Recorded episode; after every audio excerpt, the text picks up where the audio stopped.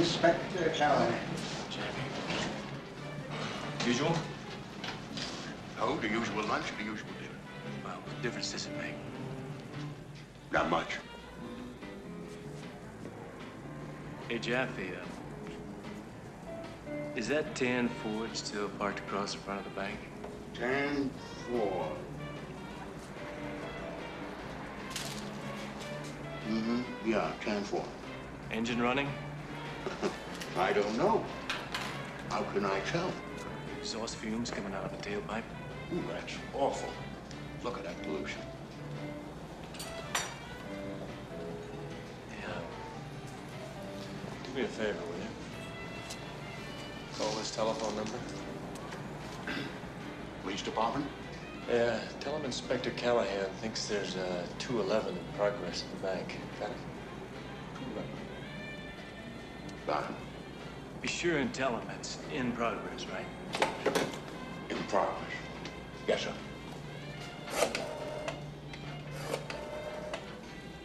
Now, just wait till the cavalry arrives.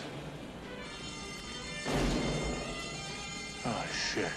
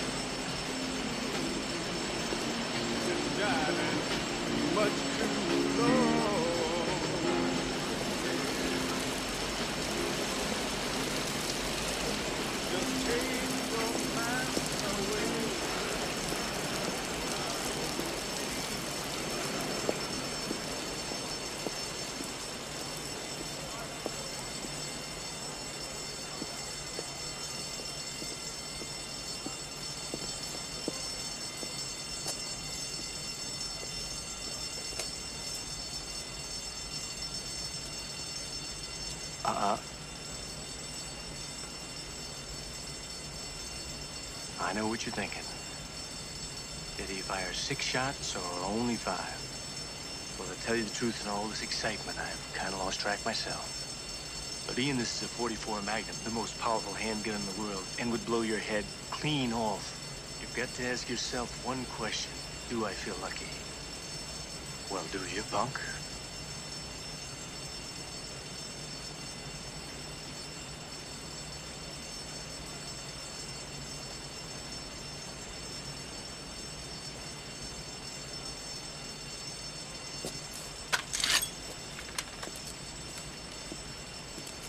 I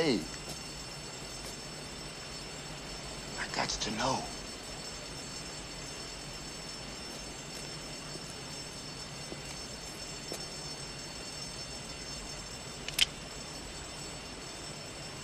Oh.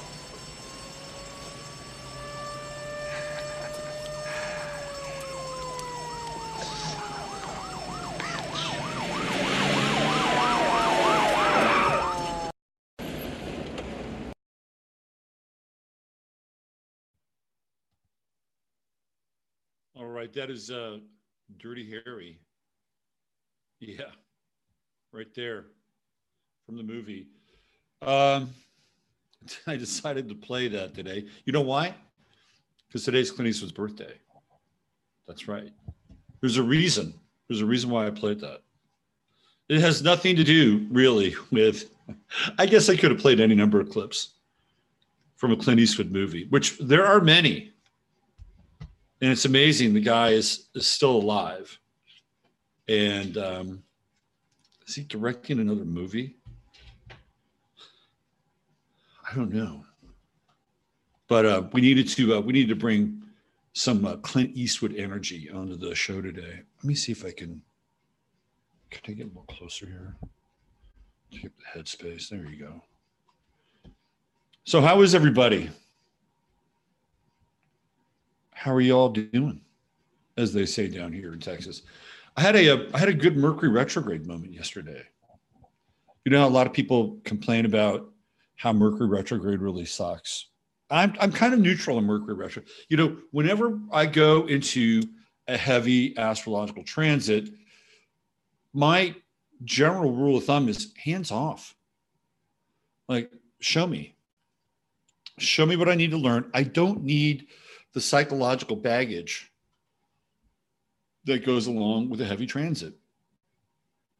I don't need that groupthink. Do you know what I'm saying? If there's something I need to learn from it, I'll learn from it. You know, it's kind of like I think there's some truth in being able to cushion your fall. If you're going to fall, you need to cushion your fall. But thinking that you're going to fall is a predisposition that in many cases people may want to revisit, because that's all it is. In many cases, it's a predisposition based on more or less groupthink.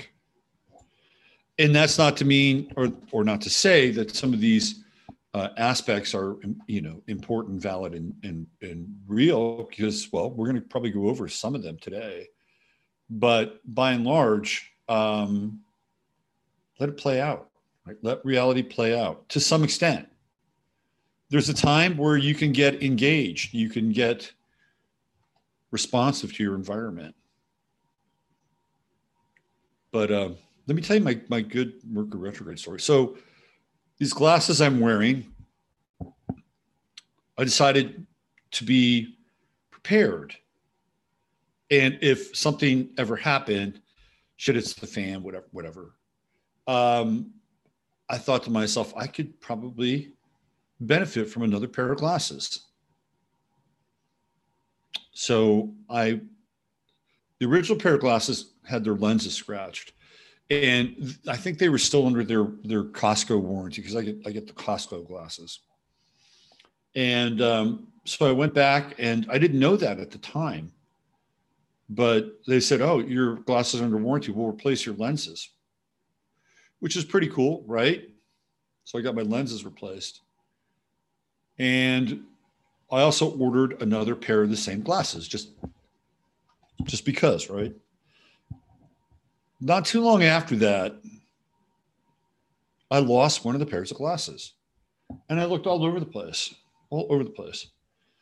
So I've been doing some work in the yard, gardening, trying to grow a few plants and veggies, and I'm trying to make the lawn better out front, so in case we have any company, the lawn will look pretty good, right? So yesterday I was out doing my thing, and I noticed there's an old like picnic bench that's in the yard, pretty old. And I looked over on it, and look what I found. I found my other glasses.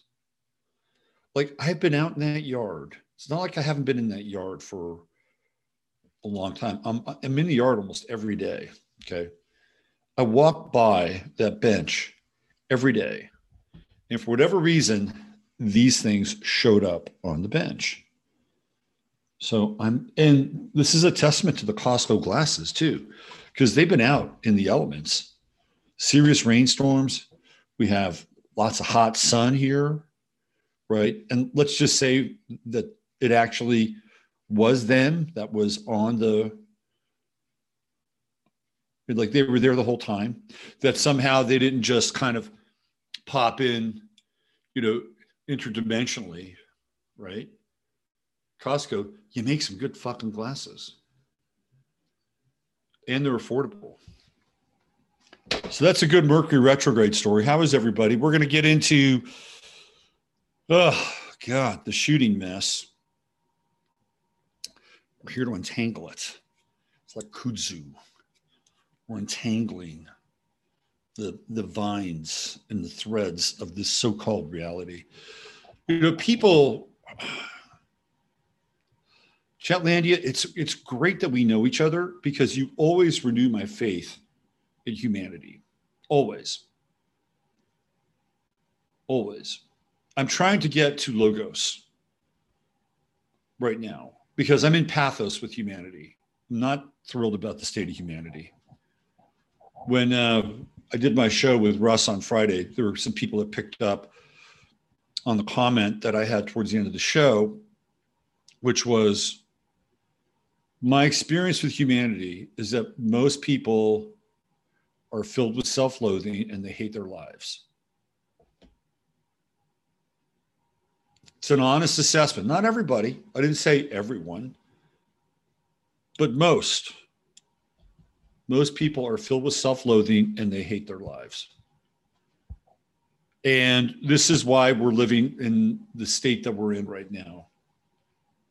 Behind me, you can see 1984. This is an old cover of the George Orwell book. And in that book, they have something called 2 Minutes of Hate. Hate is the only emotion that they can feel in the novel. Everything else is pretty much outlawed. Love is outlawed.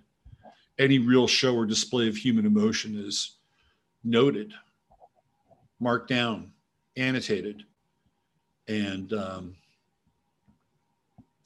the individual will have to answer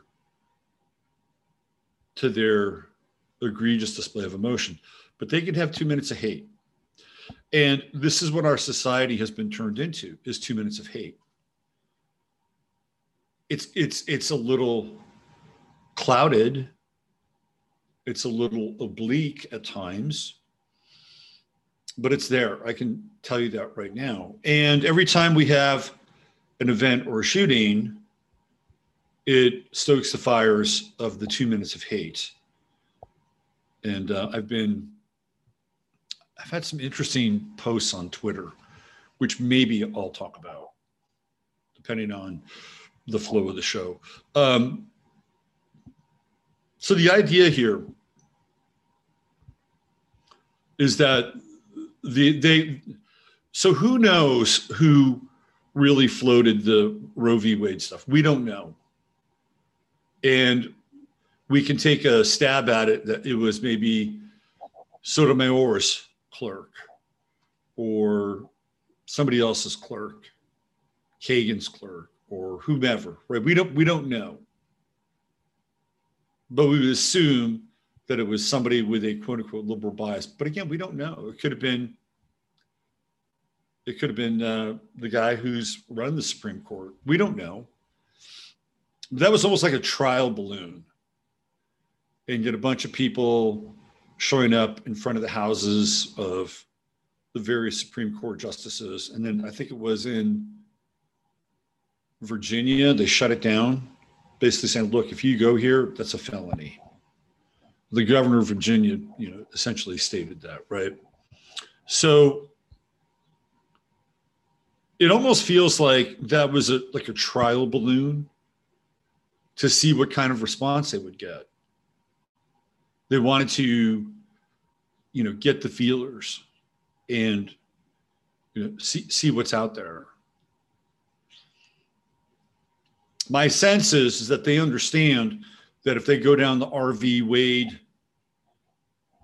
funnel, right, it's going to get ugly, because these people they're not built physically nor ideologically to carry out the machinations of the deeper state, right? They're just not built that way. And they would ultimately get their asses kicked. So they have to come back to the race thing. And apparently there was some kind of a shooting in Tennessee. Was it Chattanooga? I think it might have been Chattanooga. And there were a bunch of hateful comments that were shared on the Fox News page. I don't know why Fox News allows comments on their pages. Most websites don't now. And the only reason, I don't think it has anything to do with free speech, by the way. I think what it has to do with is seeding this idea that people are hateful and racist. And somebody that I don't even know, and I think I'll probably address this later, somebody I don't even know, somebody who's not a quote unquote Twitter friend, right? We don't follow each other, jumped on my thread and essentially blamed me for whatever was happening in Chattanooga, Tennessee. I'll probably go back and cover it maybe during the show. It's just utterly bizarre. First of all, they don't know me. They have no idea who I am. And he's wanting me to respond to a lot of these quote unquote hateful comments on the Fox News page. And it makes me wonder, like, who the don't people understand that we're living in a time where we don't even know who is commenting on any given story at any given time? They could be a troll. They could be a bot. You don't fucking know. You don't know. But you're going to take that as the gospel of hate because it's coming through the comment section on Fox News. You don't fucking know. These people, I'm sorry, are so unsophisticated. Like if I wanted to fuel the fire, if I wanted to stoke the coals, which is really what today's show is about, if I wanted to stoke the coals, I would have all of my agents provocateurs, whether they're paid, whether they're synthetic, I would have them go into those comments and I'd populate them with hate speech. It's exactly what I would do. And then maybe you could catch somebody, you know, in the momentum, right? And just pile on. All of a sudden you've got somebody who's frustrated, whose life isn't working because the system is broken and it sucks. And they'll pile on. So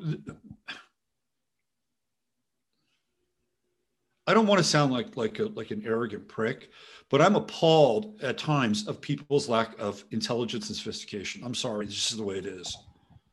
If you don't understand how the psychological game works and how being controlled through alternative media and social media works, I'm sorry, I can't help you.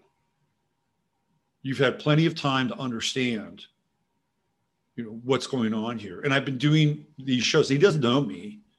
It's like just somebody's popped in on my thread, whatever. And he doesn't know me. He doesn't know what I do. He doesn't even know what I've been through in terms of my own personal life experience and life journey. He knows nothing about that. He knows nothing about the fact that I managed an apartment building in Oakland in the hood for 4 years. And then I moved to Berkeley and Point Richmond, and you know I bounced around some very intense urban scenes, and I have plenty of stories about those scenes, both good and bad. But this person doesn't know; they have no context. They just see me. They probably go through my Twitter feed. They saw a post that I had about the Second Amendment, and then they're off and running. But I've been doing this now, this show, more or less, this show. But I've had other versions of this. I've been podcasting since 2010. I've been doing this for 12 years. Like I'm not. I'm almost embarrassed to say this because you would think that if I'd been doing this for 12 years, I'd be much bigger than I am, right? So I'm not saying this to put my stake in the ground and tell people that these are my bona fides, but I've been doing this for 12 years. And I've been doing my best to untangle, break down, reassemble these so-called events in reality so that people have some other way of looking at them, so that they're not trapped by the left-right dialectic, the black-white dialectic, right? The field, the torsion field that they put you into when they throw up duality. Now, there are times when you have to make a choice. You have to say, well, this is wrong or this is right. And sometimes there is a very clear demarcation with those choices. And if you don't make that choice and you're stuck in the middle, it's like Rowdy Roddy Piper in They Live, where he talks about being in the middle. And he said, if you're in the middle, there's a good chance you'll get run over. Maybe. But this is where we are now because they're starting to stoke the fires again. Apparently, there was a pregnant woman that was shot in Kansas City. And cops responded to a vehicle that was parked in a Dollar General. And apparently, they're up to, you know, whatever, nothing good. And the cops show up. And you have to understand, too, that in a lot of ways, these are just desperate people. They're, I'm not excusing, you know, the culture of the life. So they're desperate people. The system has fucked them over. They've gotten them completely hooked on entitlements since 1963. They've just absolutely eviscerated the black family.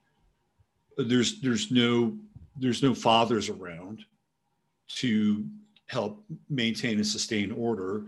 And in those neighborhoods, who do they see on the streets that are their role models? Well, they're either pushers or pimps. Pushers, pimps, or gang members. And that's who young guys want to aspire to be. They become their father figures. It's a horrible thing. I saw with my own eyes. I lived in the cradle of that. And a lot of times with social media, there's just no context and people don't understand the bigger picture. And this is why social media can be really, really damning and harmful, because it makes snap judgments based on synthetic values and artificial sources. So people are just reacting to the ghosts in the machine. That's what's happening. And it's unfortunate. And I see it more and more and more with social media. There was another, I think the post that triggered it was a post that was connected to the Second Amendment. And there was a musket. And then there was an AR-15. One could fire 1 round per minute, while the other could fire 600 rounds per minute. Why do we need the one that fires 600 pounds or 600 rounds? And I looked at that and I'm like, this is the most specious argument that the Second Amendment people can bring up. It's totally specious. And somebody who is a Twitter, quote unquote, friend responded to that and said, have you even read the Second Amendment? You know, yeah, of course I've read this. There's nothing in the Second Amendment that defines what kind of caliber gun you can use or not use. And then she says, well, I'd love to see what happens when you go up against the U.S. Army. Like, where the fuck is this coming from? And then she's linking it back to guns used to kill children. Again, do you follow the content? You don't even have to follow me. You can go out and listen to other people and see what they're talking about. But when you go and drill down into these events, all of a sudden they look, you know, ucky fucky. And there's so many weird pieces that can't be answered. They can't be answered. But it's okay, you know, just distill it down and boil it down to your feeling points, not even thinking points, feeling points, because that's what she was doing. That's what this woman was doing, just breaking it down. I'm not going to put up her tweet. I don't want to expose her name. But there was her feeling points. It was about the kids. And what have I said about the kids? They are emotional currency. And they have been exploited ad nauseum over the last, we can go back to Trayvon Martin, we go back to Sandy Hook, we go to Parkland. You know, they're always exploiting the kids. Go down to the border, exploiting the kids. AOC, looking at a fucking empty field. That's what she was doing. She was crying. She's exploiting this idea. I knew this guy. He probably doesn't watch my show. Who knows? Maybe he does. He might have a morbid fascination with it. But I knew this guy who, I mean, theoretically on the surface, you would think he's intelligent. He owns a business, very successful business. Not a dim bulb at all. And he's screaming about the conditions on the border, and he wants to strangle Trump. This is back when Trump was president. I'm like, what are you talking about? What are you talking about? People latch onto these talking points and they get into their feelings with them. And so all of a sudden now you got to ban guns because of those kids getting killed. You have no idea what went on. You have no idea how you're being exploited. And for some people, when they're faced with that, they can crack. They can completely crack, and their entire personality, the structure of their personality can just fracture and crumble because they believe that there are certain things that are inviolate. And once you violate those things, once you tell them that the things that you believe are inviolate are the very same things that imprison and jail you, they'll lose their minds.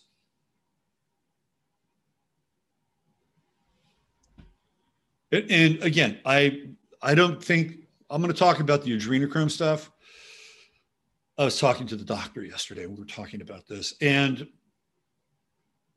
I don't disbelieve that there are adrenochrome pushers. I don't disbelieve that there are children that are being trafficked. I don't disbelieve that at all. In fact, it makes great sense that these things are happening for any number of reasons. And who knows what the real story is down in Uvalde with those kids, because apparently the parents couldn't even see their kids. They had to go to some kind of city hall or something to identify the DNA. Why is that? Isn't that like a page out of Sandy Hook? Well, it is. It is a page out of Sandy Hook. But it still happens. You know, it's like there's a whole other faction that I believe has what. So here, at the end of the day, I think people are well-intentioned.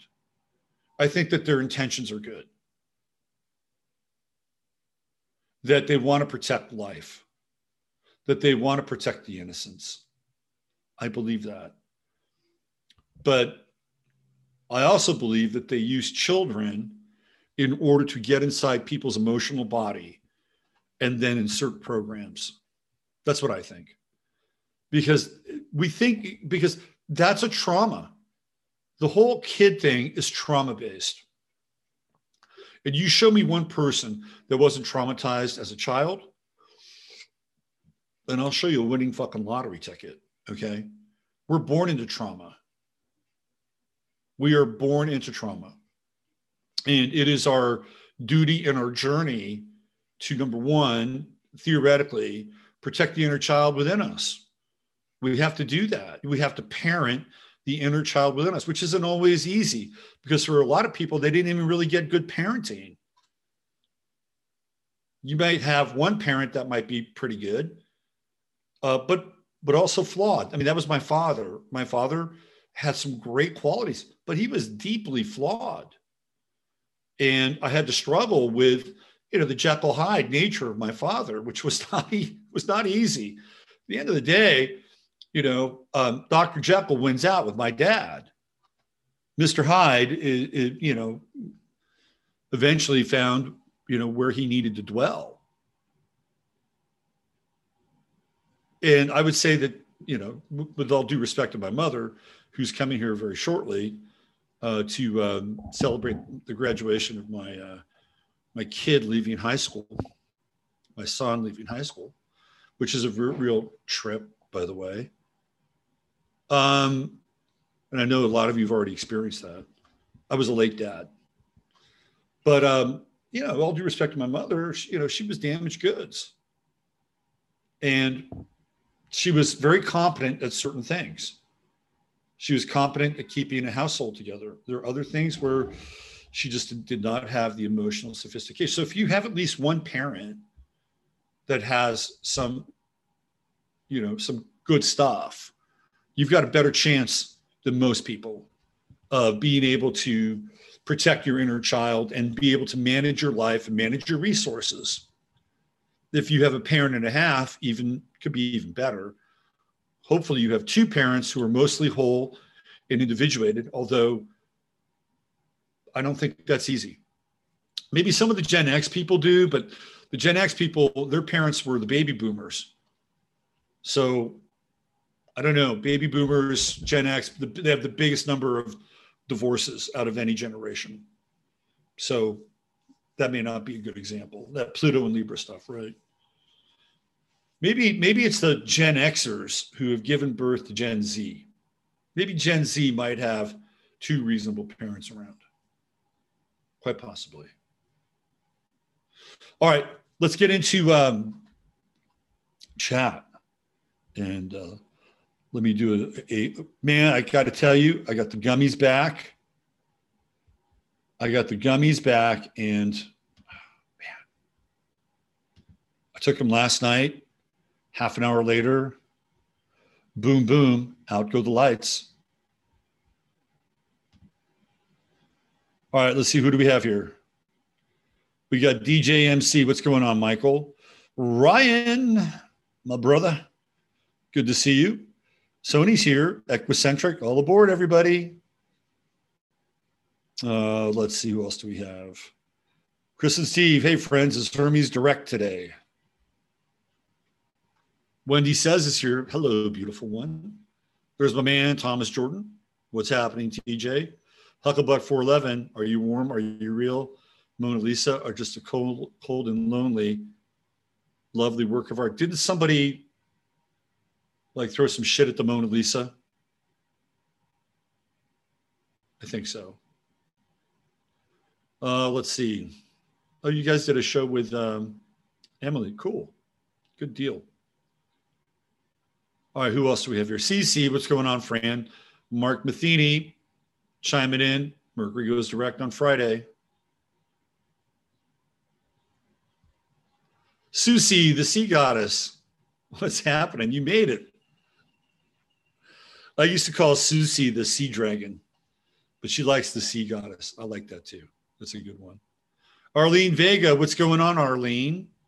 Welcome to the show. Buenos dias. Buenos dias. Where's Queen Lisa? Is Queen Lisa here? Let's see. I got to know. Tondar. I know, right? That guy who has the I got to know line, he's in a ton of Clint Eastwood movies. That's one of Clint's buddies. I thought it was really interesting. There are two scenes to that opening that are interesting. The first scene is when he goes into the hot dog stand. Play Misty for Me is playing at the theater. I don't know if it was really playing at the theater or they just had the theater there and they were able to put it on the marquee. Of course, that's a Clint Eastwood movie, Play Misty for Me. And then the other scene that I'd never noticed before is as he's walking past the car, the brown Ford that hits the fire hydrant. As he walks past it, you could hear music. Like that's Don Siegel and Clint Eastwood using the music that's playing on the radio of that car to be sort of underneath that scene. It's like bed music, right? Very interesting. So I had seen the Play Misty thing for me before. That's right at the beginning. But the music I had not picked up on. I was wearing headphones today. So I was able to actually listen to that. Oh, that's interesting. Interesting use of music. And I think that bit of dialogue was put together by John Milius. John Milius has his hand. John Milius and Michael Cimino have their hands in the Dirty Harry script. And then in the second movie, Magnum Force, I think Clint turns the writing over to them completely. And then Clint Eastwood agrees to star in a Michael Cimino movie called Thunderbolt and Lightfoot with him and Jeff Bridges. And that's a total astrological mind trip because Clint is a Gemini and Jeff Bridges is a Sagittarius. And it's a weird kind of road buddy movie, cop caper, stick up film. It's really weird, but it's really good too. I highly recommend Thunderbolt and Lightfoot. All right, who else do we have here? Lurking low-key Thor. I love studying astrology, take it very seriously, but I've never had a problem with being called a pseudoscience. It deserves to be called pseudoscience. It's riddled with confirmational bias. It can be for sure. I mean, that's why I think it's really important to come at astrology in an agnostic kind of way. And we all have our biases. I mean, I don't think we can extract ourselves from our bias. And I've actually talked about this on a number of occasions with Trump. Empath is here. What's going on, Empath? All right. Let's see. Susie says, reminds me of something Dolores Cannon said about parallel realities, crossing timelines. Costco. Yeah, it's like I've been out on my front yard many times. And all of a sudden yesterday, the Timex watch of glasses appears. A lot of love in chat today. You don't strike me as someone who's needed glasses your whole life except for reading. You sound too much like a professional sports commentator, though you look like an ex-jock. There's nothing ex-jock about it. Once a jock, always a jock. You know, I played a lot of sports and I hated the fucking jock world. I hated the jock world. It bugged me. Because again, it was like filled with fucking meatheads. I remember when my time with baseball was over, because I played a lot of baseball. I played on a travel team for a brief period of time. And I remember looking around at the guys on my team. And I'm like, I don't like these people. They're fucking assholes. I hate to say it, but they're low IQ assholes. And I was also going through a weird kind of growth spurt at that time. I think it was a junior in high school, maybe. It was the summer of my junior year going into my senior year. And I went through this like really intense growth spurt and I had to have my body catch up. So there was that. And just this realization that I just wasn't into that world. You know, it's a very weird hierarchical world when you get into sports. Like you have people that are, oh, speaking of alphas, come on up here. Well, there you are. About time you're here. You know, it's a world where, you know, alphas try to dominate. They try to dominate. So there's really like two tiers. In fact, I think in life there's really two tiers. Although I think there's a third wing that you can align yourself with, which gets you out of the two tiers, right? You're either, this is a theme that shows up in a lot of different movies. And lives. And I remember, again, I've told this story before. It has to do with Joe Strummer. And Joe Strummer talking about his life at public school in England. And he realized there were two classes of people. There were people that beat up and people that got beaten up on. And that was it. And so Strummer said, well, I know what class I want to be a part of. I don't want to get my ass kicked. I'll be the one delivering the blows. So that stratification and those hierarchies begin to assemble themselves in really odd and weird ways. And a lot of it has to do with the fact that most people, men and women included, but I'll just chime in with men here, have no idea about their place in the world or their place in the community or their place in the tribe. None. So what we do is we struggle for relevance. We struggle for some degree of, you know, biological, again, I'll use the word hierarchy, right? Who's going to mate? Who's going to reproduce? I mean, these are all very primal genetic decisions that we're making all the time without a lot of real conscious awareness as to why we're making certain decisions. And it's true. So, and I can even see that now. I can see that now with the dominant paradigm, because people are looking around and they're saying, okay, there's a group of people out there that are bullies, and they're the ones that are determining how reality gets set. And so we're going to rebel against that. We're going to rebel against race or class or economic status, because it's unfair. Right? It's like, it's almost like Revenge of the Nerds, although not as clever.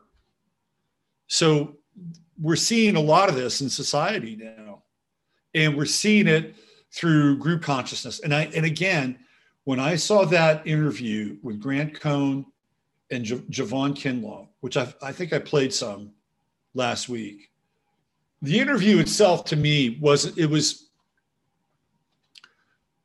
there any epiphany with the interview? A little bit. It was certainly shocking to watch in real time, because I've never seen an athlete cross that line ever. Every now and then, you'll see somebody on, you know, IG or Twitter or something like that, give Skip Bayless a bad time. You know, LeBron will do a diss on Skip Bayless, but it's usually in those spaces, right? The person isn't there; they're throwing out some napalm on their original tweet or whatever. But I've never seen it happen in real time. That, to me, was fairly shocking. The discourse between Javon Kinlaw and Grant Cohn was disappointing. And it was disappointing, and it was a lot of ways sad. I'm just going to come out and say it. Because Javon Kinlaw was like a cliche in that moment. Like everything that you would expect to think about somebody from South Carolina, who knows what level of education he's got, his family background. He shows up on that video and he's a fucking cliche. I'm sorry. You know, somebody on that team should have sat him down. And there are guys on that team that play with him, like Eric Armstead, who hates Grant Cohn, by the way. And they both play on the defensive line. Eric Armstead is probably laughing, but what he should have done is he should have said, "Hey, look, brother, you know, don't go on his show." And Eric Armstead is a veteran. Don't go on his show.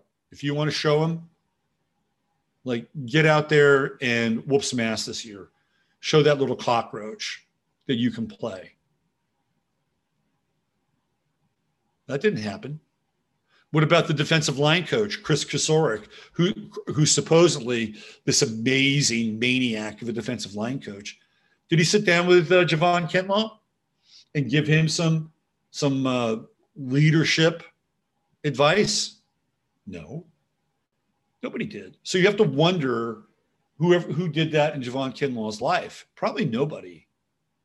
He probably had Dr. Jekyll as a dad. So when you get into this stuff and you untangle it, like, it gets like a kudzu patch, right? I mean, there's things that you can untangle. You go into somebody's past, realize that, well, there's no leadership there. There's no standards, no values, certainly not coming from the team. And if it came from the team, would he even be able to accept it? Because that's not what he grew up with. If he had grown up with somebody who was the voice of reason and said, "Hey, look, you don't do this, okay? And get back to school, and, you know, learn grammar, learn arithmetic, learn the things that are going to help you out in life." Like, could he have even taken advice from people inside of that building if he didn't have it? The guy was, apparently he was hot. That part shocked me, but it did not but it did not bring to me the realizations that came after that. The realizations that came after that were the people that were turning on Grant Cohn. And Grant Cohn is easy to turn on. He can be a dick. His father was a sports writer. His father was a dick.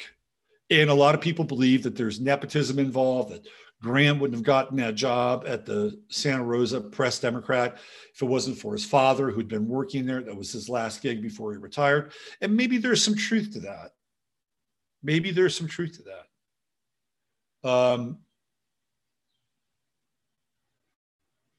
And there's also the thing that could be equally true, that Grant, who did study journalism, who did study literature at UCLA, might actually be good at what he does. And I read his stuff on the PD and I thought he was good. I mean, regardless of, like, shit like this happens all the time. You know, it happens all the time. You get the sons of politicians who run for political office. Jerry Brown, Pat Brown Jr., George Bush Jr. Like, nepotism runs through our society. It is rampant. It's part of the code of the tribe. It's part of the code of the family. You want to be able to advance your own bloodline. What the fuck is wrong with that? Even if they're not at the top of the list of the meritocracy. That hasn't stopped many families, certainly didn't stop the Bush family. So that's what happens, right? I don't have a problem with it. If you're good, you're good. If you suck, like Pete Rose tried to get his son a tryout. His son sucked at baseball. Like, there's a point where your talent or lack thereof is going to, I think, didn't Mickey Mantle Jr. try to get a cup of coffee? I mean, if you suck, you suck.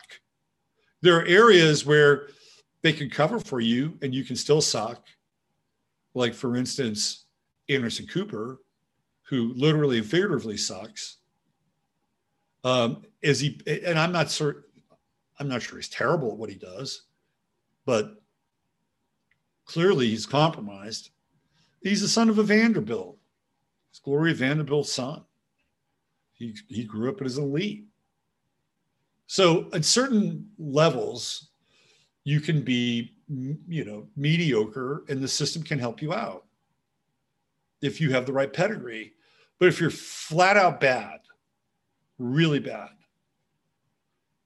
that even the system at times can be pretty shaky. All right. Let me get back to my point. But before I do want to talk about true hemp science, because I had the gummy delivery this weekend. And I'm really trying to work on my sleep. I've ever since I was young, I've had this terrible tendency to stay up way too late. And I'm doing my best to change that. Because I do think that, first of all, I think sleep's a waste of time. If I didn't have to sleep, I wouldn't sleep. I think it's a waste of time. But that said, it's an important biological function. I used to be a big dreamer. I used to have out-of-body experiences. I used to do all kinds of shit. So it's not like sleep hasn't been uninteresting to me. It's been pretty interesting a lot of times, a lot of ways. But now, because I'm becoming more conscious and aware of my health, sleep is the next thing I'm going to tackle. So the gummies have really helped. And just, you know, I take two, and within a half an hour, cue up Pat Travers, boom, boom, out go the lights. So you get that through True Hemp Science. You know what? I'll be right back. I'm going to show you the bottle, the cool bottle for the gummies. Hold on. I'll be right back. I've been wanting to do this for a while. Excuse me, Clint.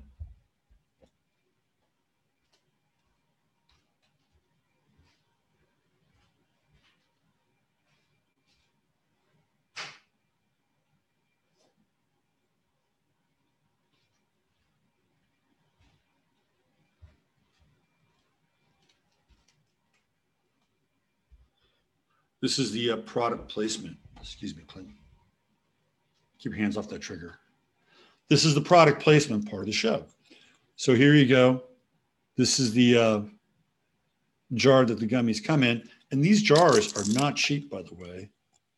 They're really high quality jars. And then there's the gummy.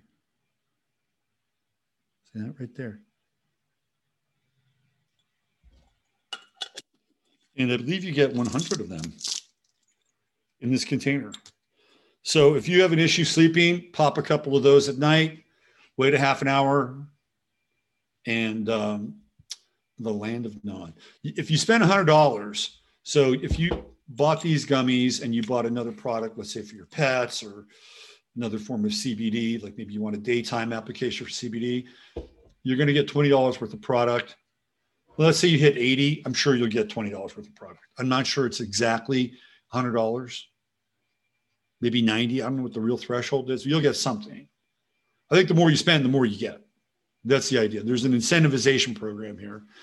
So go to truehemscience.com/ref/23/ and just put in 15 mins. That is the code. Now there's a bunch of variations on the code. So just put in 15 mins and you'll get your product, your goodie. So getting back to the whole Javon Kinlaw, Grant Cohn thing, it was really the fallout that was the revelation for me. And watching people have a moment to turn on Grant Cohn. Now, there were some fair and balanced comments, which were like they were both wrong. I don't know what, like there are people like Grant have been around for years. They're like mosquitoes. And they, you know, and every single writer on the 49ers beat is not like Grant Cohn. I can tell you that right now. They're all pretty much white bread. They're all pretty much white bread, milquetoast reporters. They don't always ask tough questions. They don't always have like, you know, radical opinions. They're generally not contrarian because they want access to the athletes. They want to kiss the athlete's ass. They want to kiss the front office's ass. So by doing that and by playing nice, look at access. Grant doesn't have a lot of access. They hate him in the locker room. I'm not sure that's necessarily a bad thing if you're a writer. You're not there to be liked, right? It takes a really thick-skinned individual to do that, right? To be able to have an opinion and not give a shit about what other people think, particularly if it impacts their ability to access the facility or have access to players.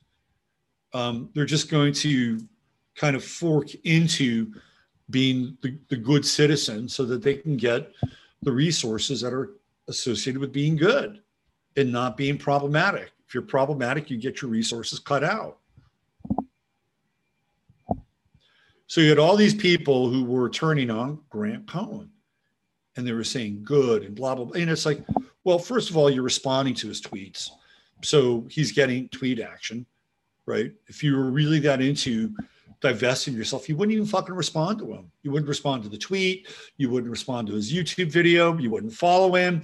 You know what I mean? Like you just wouldn't do that. But no, they have to do that. So they're still feeding the beast, even though they're pounding their chest and you know, yelling for Grant Cohn to have his press credentials with the Niners taken away from him. And it's because people are spiteful and their lives are generally meaningless and they are filled with self-loathing. And if somebody else, and we've all been guilty of this. I mean, I've been guilty of it too. When you see somebody who you have an issue with or you think is too high on the totem pole and they fall, there are people that applaud that. When I was a kid, I remember seeing this documentary on Ken Kesey. It was a pretty honest documentary. And Ken Kesey talked about, you know, being in the public spotlight and being like put on a pedestal, which he was after he was written about in the electric Kool-Aid acid test and you know, and all the acid test stuff, and One Flew Over the Cuckoo's Nest. Like, Ken Kesey was a fucking rock star. You go back to that time, late 60s, Ken Kesey was a rock star and a cultural icon, and he turned his back on the whole thing. He became a dairy farmer in Oregon, which is where he was from. But he talked about how when he was popular, once he became popular, there was a target on him.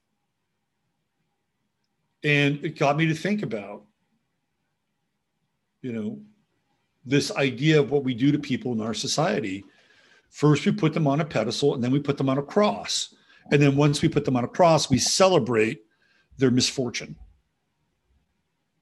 People celebrate their misfortune. And there's a German word for it, and I've talked about it before. It's called Schadenfreude. It's a celebration of another's misfortune. And they couldn't wait to do that with Grant. Why? Well, because number one, he's got a cush job, theoretically. He doesn't work for the PD anymore. I think he works for Sports Nation or one of these syndicated websites. He's got a cush job. He gets access to games. He gets to write about sports. He has a YouTube channel. He has a following. He makes money. He's an arrogant fuck sometimes. Doesn't help. But shit, if that's who you are, just own it. Just own it. You know, be authentic with it. And they don't like that, right? He's got a life that they don't like. And who knows what they do for a living. You know, they're scrambling around trying to cobble together some meaning, some merit, not fall behind on their payments. I mean, for a lot of people, let's face it, life sucks. It's true. And if you have a reasonable life, when I say reasonable, reasonable means that you like what you do. For the most part, you like who is in your life, and that you have something to live for on a daily basis, a raison d'etre. If you have those three things, you're in the upper 15% of our society. Upper 15%. And so what they were doing in that moment is that they wanted to drag Grant Cohn through the streets. And again, I think Grant's kind of a dick. I've seen him play the race card on a couple of occasions. I pointed it out, like, dude, just don't go there. You're implying that the 49ers are going to draft Mac Jones because everybody in the building's white. Well, that's not true. But he was implying that, and he knew that he could stoke those fires, and he could get a lot of people to buy into what he was saying, because politically it's correct, and a lot of people would love to just, you know, cry racist. It's like, you know, yelling fire or wolf, right? It's the dog whistle. Crying racism is the dog whistle of our society now. Even though the dog whistle accusers are on the other side of that equation, but it's true. I've seen him do it, and I was like, dude, just, that's stupid. Don't pander. But I will stand up for his right to do what he wants and to say what he wants. And nobody really came to his defense on the social media side. Like all these other Niner writers, guys that Grant's had on his show, Jason Aponte, you know, all these, you know, Coach Shue. And I look, this is a whole other world that you probably don't, but nobody came to his defense. Not one guy in that little world said, hey, look, back off of Grant. You know, I follow his work, and he never said anything personal about Javon Kinlaw. Nobody did that. You know why? Because they don't want to risk being unpopular. They don't want to risk the wrath of the mob. I don't necessarily blame them. The mob could be ugly, especially when you're isolated. You know, and here's my thing too. If it happens, and again, I think Grant's kind of a dick, but I stood up for him, and I took a lot of heat for it. And the reason why, here's why I stood up for Grant. Besides the fact that I think journalists should be able to talk about whatever they want to talk about, and if something like this happens, you deal with it. You deal with it. However you can deal with it, you deal with it. Some people deal with it better than others. He didn't do, I think he did an okay job. Scale of 1 to 10, he did maybe a 6. But that's not the main reason. The main reason is that people water themselves down so that they can be accepted. And this is the dumbing down of our society. This is the slow, inexorable march to the middle, because people don't want to stand out. And the late Kevin Samuels talks about this. And he said, you're always going to have haters. Always. If you're really successful, you're going to have haters. It's rare when somebody is both successful and likable. It does happen, but it's rare. I'm not going to get into the dark accusations of Tom Cruise, not Tom Cruise, but Tom Cruise, but Tom Hanks. I'm not going to get into that, because, you know, clearly there's plenty of fodder there if we want to go into Red Shoes land. But Tom Hanks was one of those rare people who was both successful and liked until he became unlikable for whatever reason, right? His association with Oprah, the pictures with him and Oprah and Gayle King and the weird shit. All of a sudden, Tom Cruise became unlikable. But before that happened, he was both successful and likable. LeBron James, successful. Not a lot of people like LeBron James. They don't. He's kind of a dick. Even Steph Curry, who's really successful, there are a lot of people who don't like Steph Curry. And he's probably got the widest path in terms of somebody. Steph is not a dick, although his political understanding, I think, is naive. But that's another story. I'd say maybe the best example of this would be Klay Thompson. You don't know who Klay Thompson is, probably. Plays for the Warriors, son of a basketball player, Michael Thompson. Klay's really successful, and he's super fucking nice and cool and friendly. No, people don't dislike Klay Thompson. He's rare. Most of the time when people get to a certain point, and generally through their own merits, because there are people that are successful due to their... Look, I even got into this trap a little bit with David Palmer. You know, when David Palmer first hit the scene, of course, I'm like, you know, another dude, like, who the fuck is the Leo King? Who does this guy think he fucking is? And I had this assumption for a long time that David was just pure ego. You know, he was just running on his image, you know, all these things. And then I stepped back and I watched how hard David Palmer worked. Like, the guy fucking worked hard. And I'm like, okay, this dude has been in this game now for a while. He didn't go away. He worked on his craft. He built an app. I mean, so his dedication to his work and his attention to the detail of the craft won me over. I was like, you're good. And once I realized that David Palmer was the real deal, it was like, I'm in. I'm in. This guy's really good. And, you know, whatever kind of, you know, little alpha thing was going on in my head with whatever image I had with David Palmer, that just ended. I'm like, you and I are allies in my head. And shortly after that, we're connecting. And so a lot of that was internal for me to get to that place where I was not being judgmental around David and his presentation and his appearance.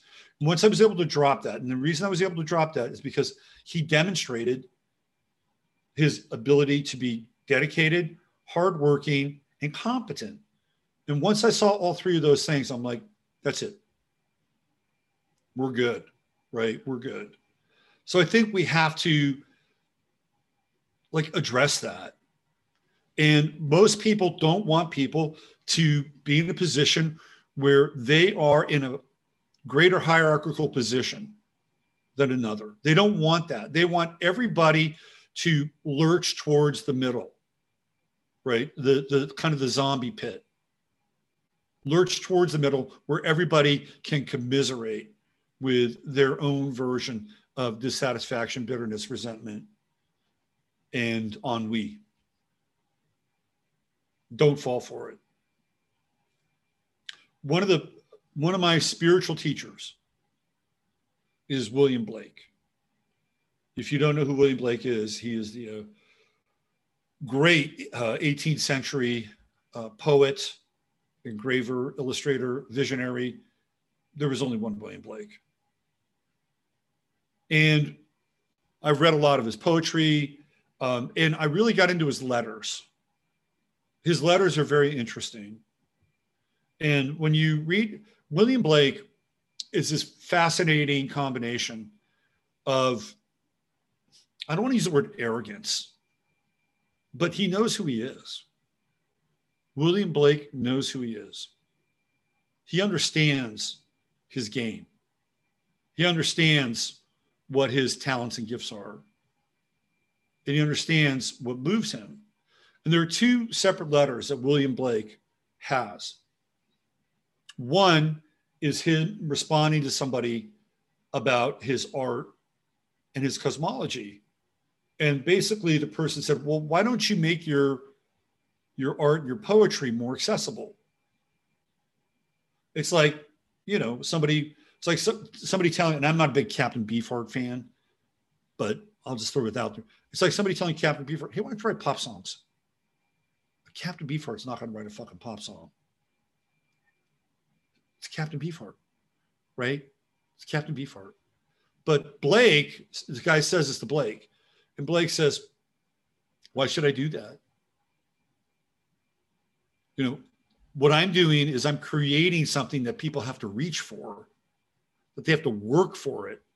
And there's no merit. This is Blake's position. There's no merit if you don't have to work for the thing that I'm putting out there.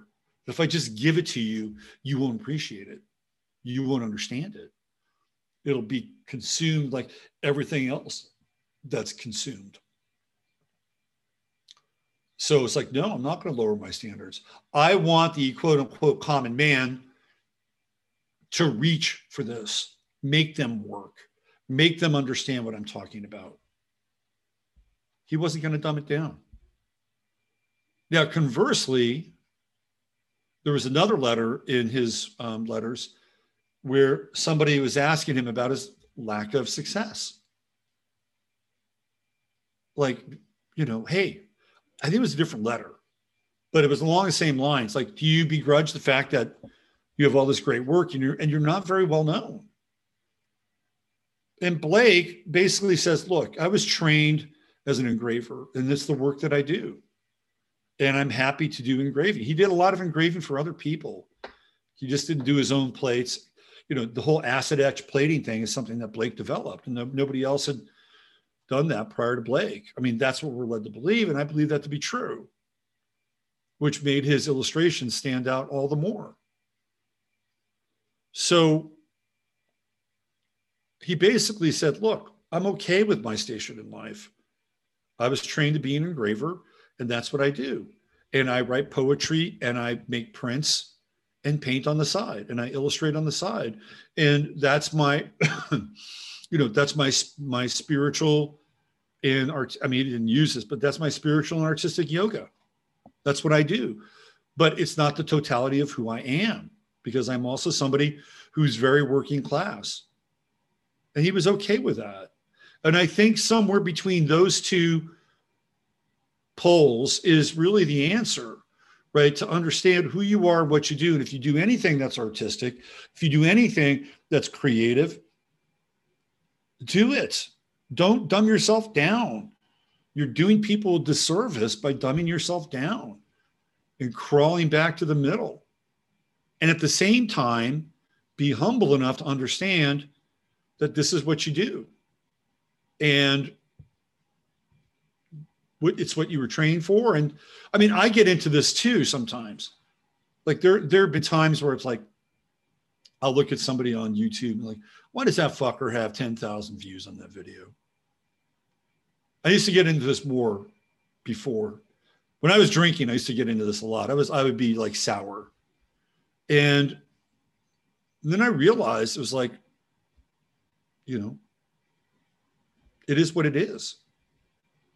And if 50 people are listening right now or 90 people listening right now, great, great. Can we judge our success based on numbers? No, because I can show you any number of videos on YouTube that fucking suck. And they get big numbers. Popularity does not necessarily translate into personal success, although everybody wants a hit record every now and then. Would I like a hit record every now and then? Sure. Absolutely.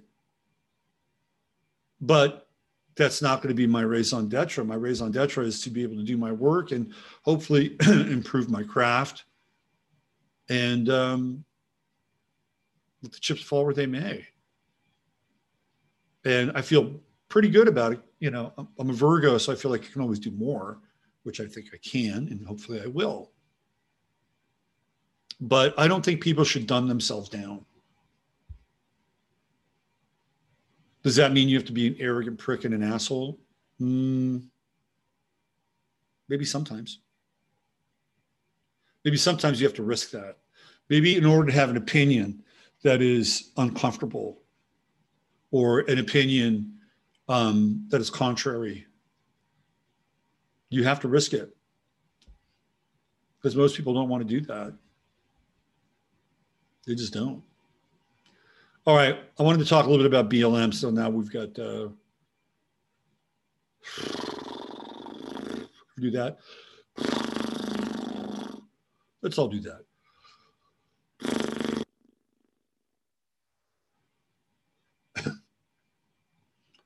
So they're revving up the BLM machine again because they know that they can't engage in a culture war with RV Wade. They're going to get crushed. So you notice now at this latest shooting in Kansas City, which I'm not going to bring up, the woman was pregnant. You got a pregnant black woman who was shot. They found a gun. There was a gun in the car. I don't know what they were doing. Both suspects ran. Like, were they going to like rob the fucking Dollar General? Are you kidding me? What are you going to get? A bunch of dollars? $150, like robbing stores now for cash. Nobody has cash. Stupid. If you're going to rob a store, you rob them of their goods, right? You go and get, you know, $300 worth of makeup, which you can easily sell for about $200. That's what you do. You don't rob the cash register because everything is going through the damn cell phone. So now we have a woman, black and pregnant, not dead, but shot. That's what we're led to believe, right? In Kansas City. And now they're converging, right? They're bringing the two worlds together. And who knows, you know, will the mother be at risk? Will they have to abort the child? I don't know. I really don't know. I don't know how this is going to play out narrative-wise, but you're going to hear about it.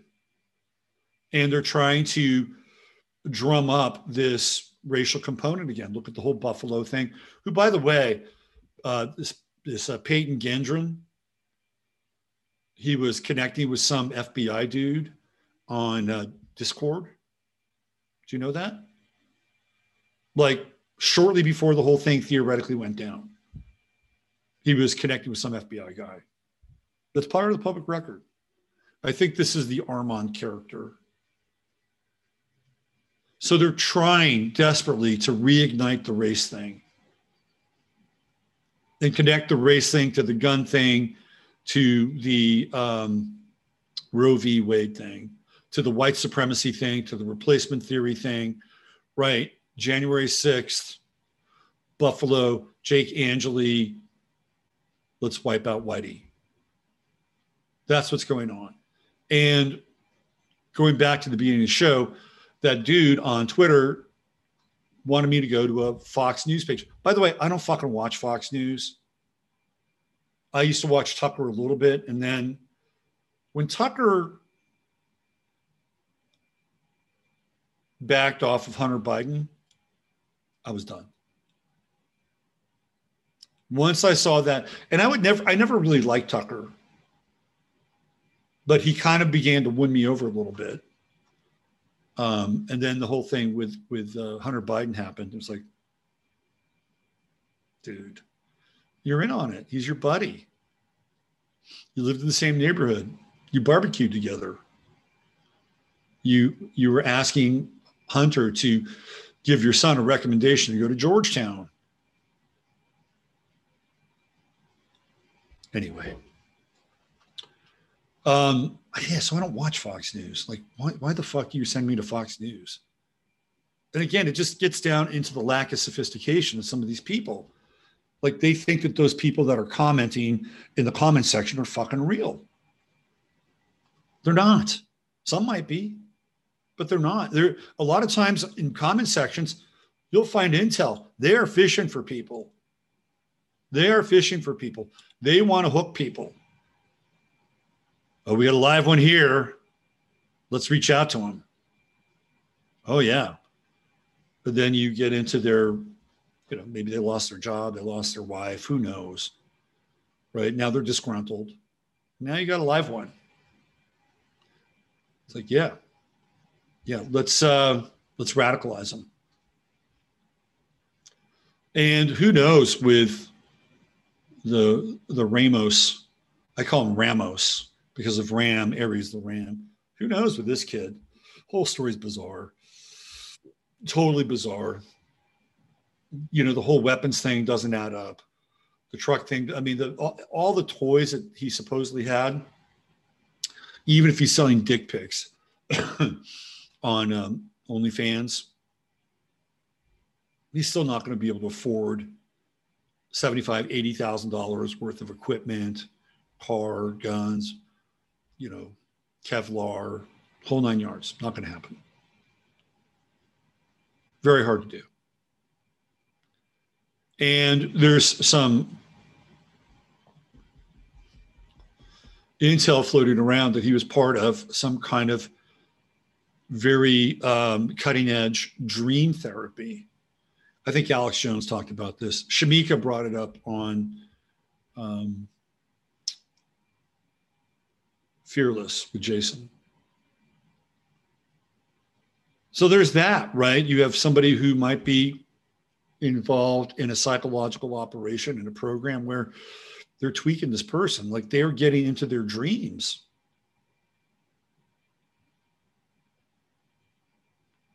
So everything that we see doesn't really match up. It doesn't really add up. And yet they're trying to sell us a version of reality that they want to be able to capitalize on and then essentially make people's lives harder for them.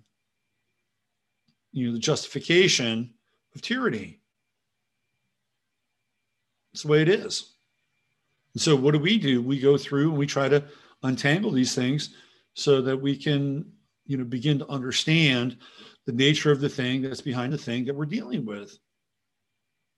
Can we pull it off? Is it you know, have we gotten to the bottom of the rabbit hole? Well, how many rabbit holes are there? It might be a giant field of rabbit holes. Do they all converge into one dark, deep center where, you know, the hell bunny, the bunny from hell is, you know, leading this whole thing? I don't know. Maybe.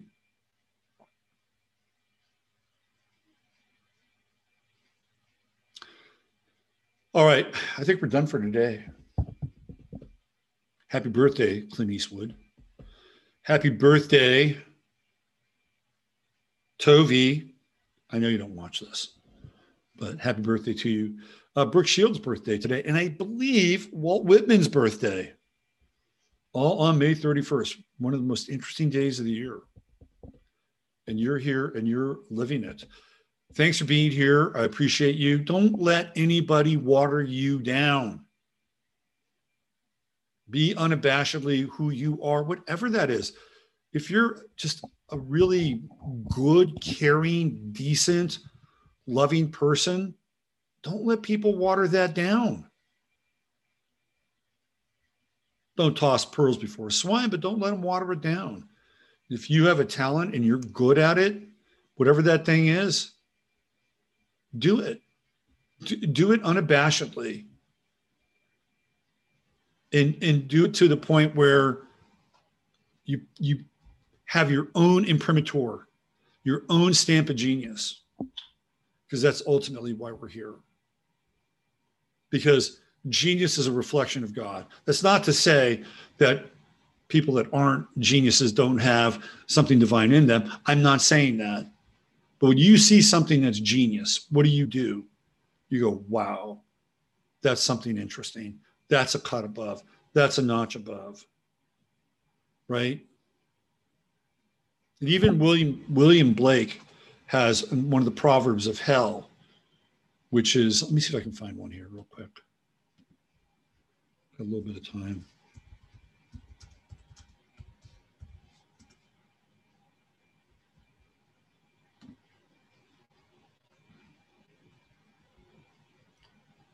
All right, let's see what we have here. Where's the one genius?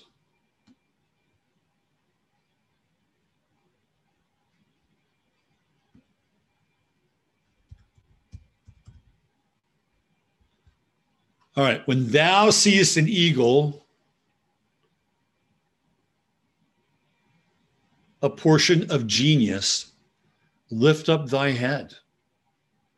When thou seest an eagle, a portion of genius, lift up thy head. He's got another genius quote here. Improvement makes straight roads, but the crooked roads without improvement are roads of genius.